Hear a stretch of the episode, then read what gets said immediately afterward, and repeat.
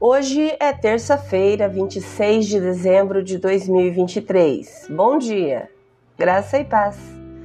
O versículo do dia está em Isaías, capítulo 54, versículo 10, e diz assim: Pois ainda que os montes se movam e as colinas desapareçam, meu amor por você permanecerá.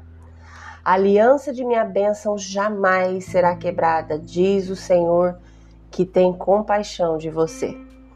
O tema de hoje nossa base segura. Sabe, toda vez que ligamos no noticiário, somos bombardeados por tragédias que acontecem no mundo.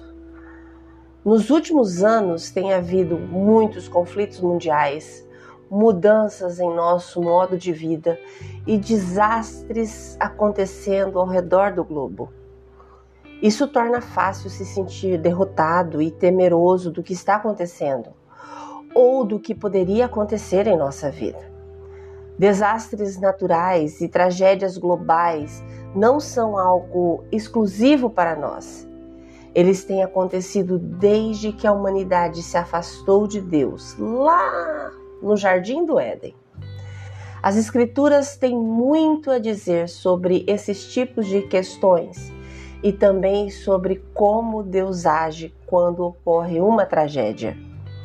Isaías 54:10 nos diz que embora a terra trema, Deus é inabalável. Em meio ao caos, ele ainda está no controle. Nada, absolutamente nada pega Deus de surpresa, e nada é maior do que ele. Alguns capítulos antes de Isaías 40, ele diz que Deus nunca se cansa, pois seu poder é eterno. Independentemente do que está acontecendo ao nosso redor e do que está acontecendo no nosso interior, o amor de Deus nunca pode ser tirado de nós. Em Deus, nosso passado é perdoado e nosso futuro está garantido.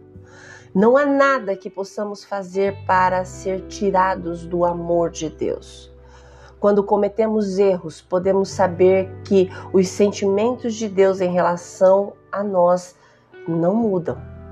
Ele não revoga o seu amor por nós, ele continua a nos dar gratuitamente. Ele tem compaixão de nós quando cometemos erros. Isso significa que não temos que viver com medo Podemos entrar na presença de Deus com confiança, sabendo que não há nada que possa tirar o seu amor de nós. Também podemos viver com segurança, sabendo que quaisquer que sejam as tragédias ou eventos mundiais que ocorram, o poder e a força de Deus não oscilam.